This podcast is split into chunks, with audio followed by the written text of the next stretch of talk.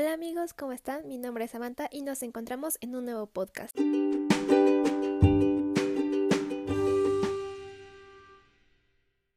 En la música podemos encontrar diferentes formas de expresarnos. Como ya bien se dijo, hoy vamos a hablar sobre un nuevo podcast.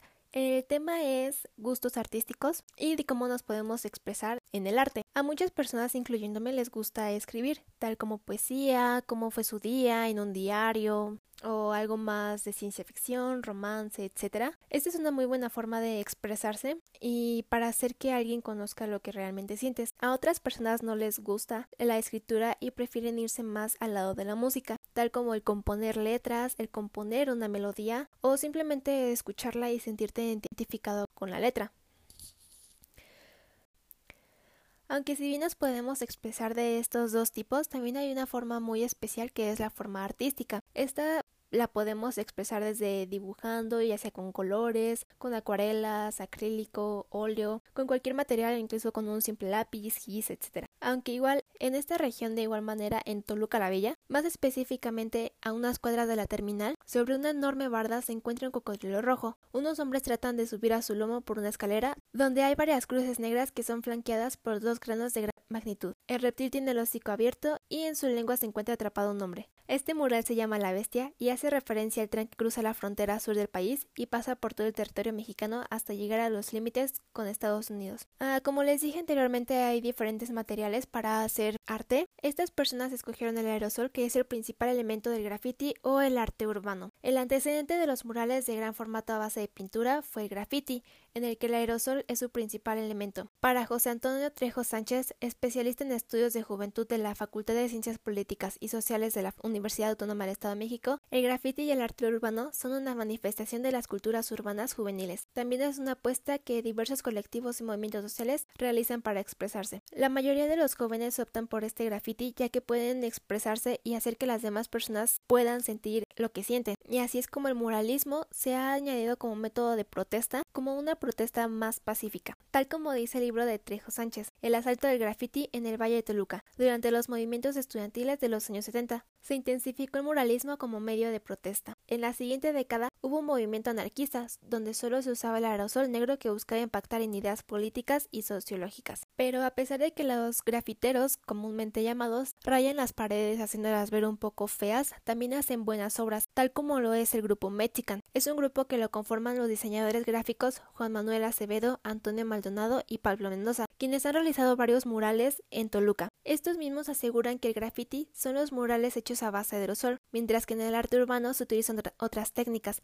como la pintura o el stencil. Junto con Mexican y sus componentes, muchos más jóvenes creen que el arte urbano es una cultura viva y ha servido para recuperar espacios públicos de la capital mexiquense. Mexican ha realizado murales donde invitan a leer y a rescatar las raíces mexicanas. Para el artista callejero Daniel Contreras, el arte urbano en Toluca es un círculo reducido, y de acuerdo con José Antonio Trejo y Mexican, será el momento en que los murales de la ciudad se vuelvan icónicos y representen Toluca, ya que podemos ver en diferentes puentes de Toluca cómo es que el graffiti fomenta diferentes aspectos de la vida que se pueden ir mejorando, como bien se dijo, que es la lectura. Aunque igual debemos de mencionar que en Toluca hay diferentes artistas en diferentes áreas. Ahorita se menciona el graffiti como una forma de cultura y se dieron algunos ejemplos, al igual que las personas, pero también hay bandas y artistas musicales, tal como Lisa Lunch, que es una banda originaria de nuestra ciudad y fue fundada en 1998. Combina sonidos sutiles y elegantes con poderosos y energéticos ritmos. Su álbum debut fue Pollen en el 2000. Fue nominado como mejor grupo nuevo en la encuesta nacional de la revista Nuestro Rock. Fueron teleoneros de Maná en MTV en 2006. Este grupo aún sigue activo y puedes escuchar su música en Spotify, Apple Music y YouTube. Al igual que con Lisa, tenemos a Congal Tijuana. Es originaria de Metepec. Congal Tijuana es una banda de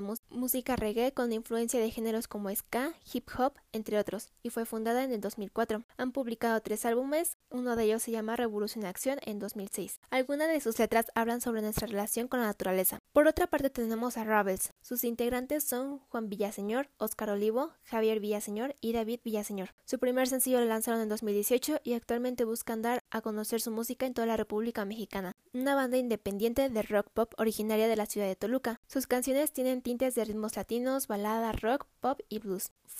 Formada a mediados de 2014, originarios de la ciudad de Toluca, está integrada por Andy, Edith, Moss, Juse, Paco y Che. Su sonido está fundado en las fuertes bases del funk y el hip hop, introduciendo arreglos y variaciones que van desde atmósferas de soul y el new jazz, pasando por el funk y el rock, hasta tocar ligeros cambios al progre. Sus letras tienen algo muy particular porque nos hablan del, del sentir humano, que parte de un estado individual hasta el de una sociedad que gira a este ritmo actual. Otra banda que cabe destacar es Bere Contreras.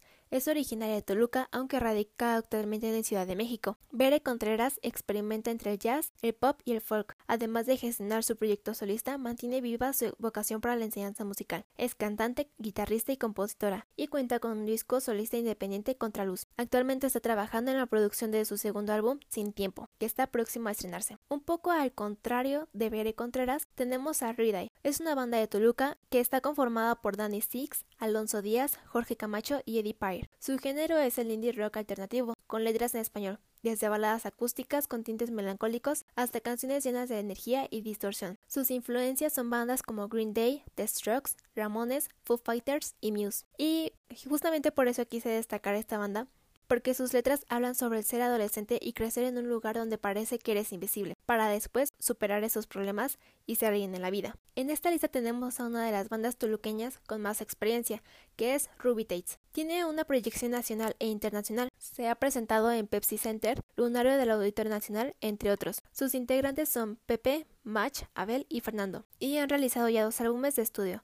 que es Renacemos y Zafiro. Su calidez y madurez musical remontan a los sonidos de los años 80. Esta banda mantiene un sonido fresco y envolvente con elegancia minimalista. Si no escuchas esta banda, realmente te recomiendo que lo hagas porque tiene canciones muy interesantes, las cuales representan toda la experiencia que han tenido de forma nacional e internacional. Y una de las bandas más interesantes auditivamente de escuchar se llama Flash Season. Esta banda, sin temor a mezclar distintos elementos musicales, está integrada por Alex Griega, Andrew Duat, Juan Quirós, Mario Guzmán, Ricardo Galicia y Víctor Trejo. Logra una experiencia sensitiva gracias a sus poderosos sintetizadores y enérgicos riffs en una unión con la batería y el bajo. Tiene influencias dentro de lo más clásico del indie rock psicodélico y los beats electrónicos de los 80s. Y aunque son de Toluca, también cantan en inglés y lo hacen bastante bien. Es importante reconocer el talento que tienen algunas mujeres y es por eso que esta banda que se llama Feminize es un grupo conformado únicamente con mujeres. Se han enfrentado a prejuicios de público que relacionan su nombre con el término despectivo de feminazis, así como a la idea errónea de que las mujeres no pueden hacer su propia música y menos si es de punk. Una de las canciones más conocidas de esta banda es una crítica hacia Donald Trump. Es un dato muy interesante que cabe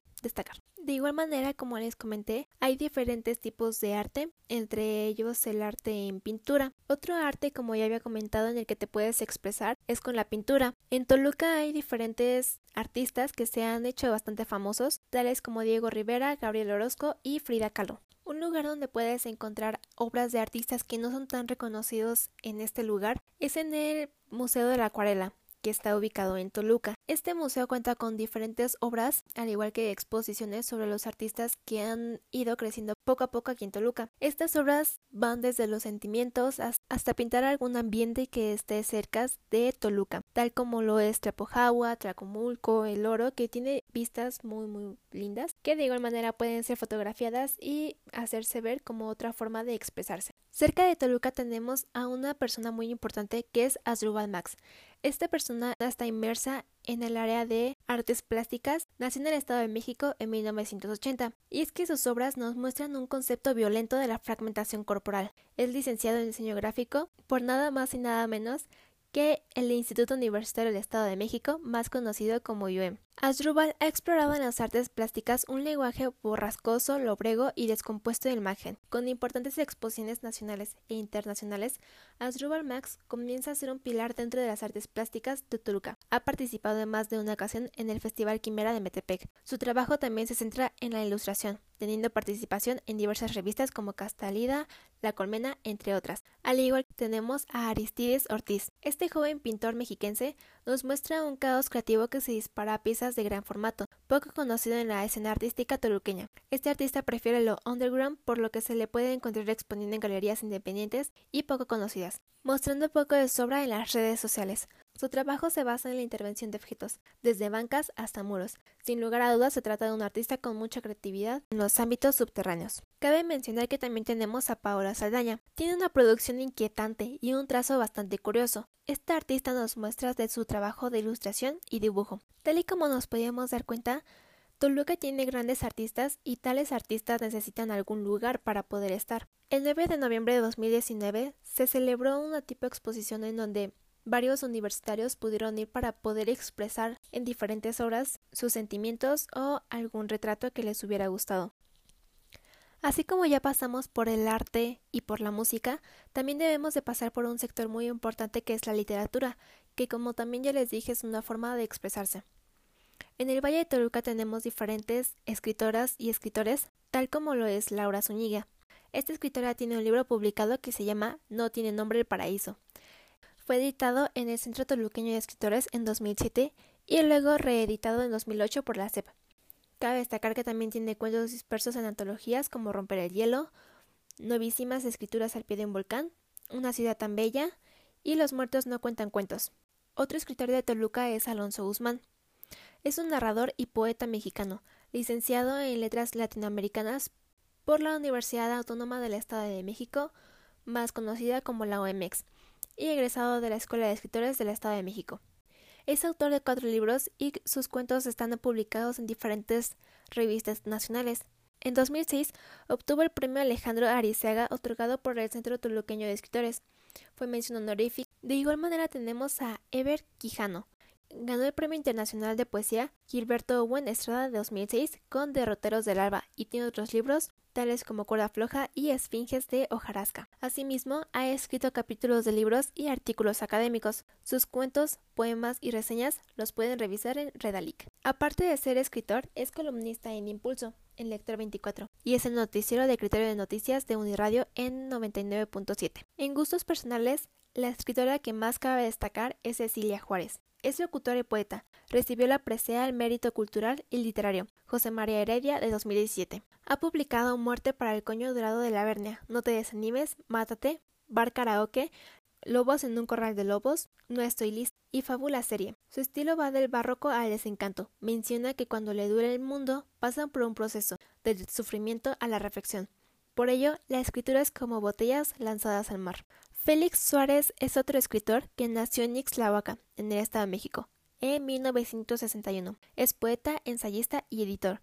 Estudió letras españolas en la UEM. Fue durante más de una década coordinador de las publicaciones del IMC y director fundador de la Castalida, fundador y editor de la revista literaria de la Grapa, fue colaborador de Arena, Móvil, Castalida, El Cocodrilo Poeta, el Financiero, La Colmena, La Jornada Semanal, revista de la Universidad de México, y ha sido becario del IMBA del CT. Cabe recalcar que ganó la presea Sor Juana Inés de la Cruz, el premio de poesía joven Elías Nandino y el premio internacional de poesía Jaime Sabines. Yuritza Medellín es otra escritora que tenemos en esta lista. Es una de las escritoras más jóvenes de nuestra ciudad. Ha publicado seis libros, los cuales son Cartas a un suicida, Rojo Pasión, Tantito, Boceto mal dibujado y dos cuentos para niños los cuales se llaman El Hacho y sus peligros y El héroe de la imaginación. El primero obtuvo el primer lugar en el concurso de cuento infantil de la Universidad Autónoma del Estado de México y el segundo fue editado bajo el fondo editorial de la misma institución. Además, es uno de los primeros libros mexicanos en estar diseñado exclusivamente para niños con discapacidad visual, ya que el cuento está traducido al braille. Un escritor más que nació en Toluca es Daniel Bernal Moreno.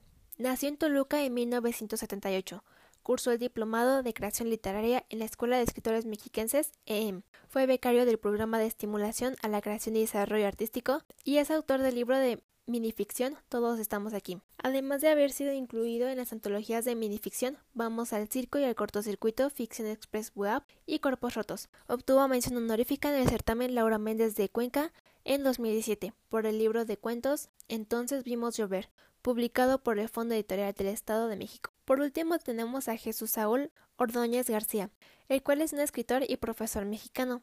Nació en Toluca en 1981. Es autor de tres poemarios. Sus textos se pueden encontrar en antologías colectivas y publicaciones periódicas, al igual que en medios electrónicos. Es ganador del Premio Nacional Poesía Joven Elías Nandino de 2011 y del Premio Internacional Jaime Sabines de 2018. Como se puede ver, hay diferentes personas en diferentes ámbitos artísticos que han podido salir a la luz con sus trabajos. Así que no esperes más y anímate a crear algo. El arte es una buena manera para expresarnos. Así que aunque no tengas el reconocimiento social, vas a poder tener el reconocimiento a ti mismo por crear algo. Nos vemos en un siguiente podcast. Hasta la próxima.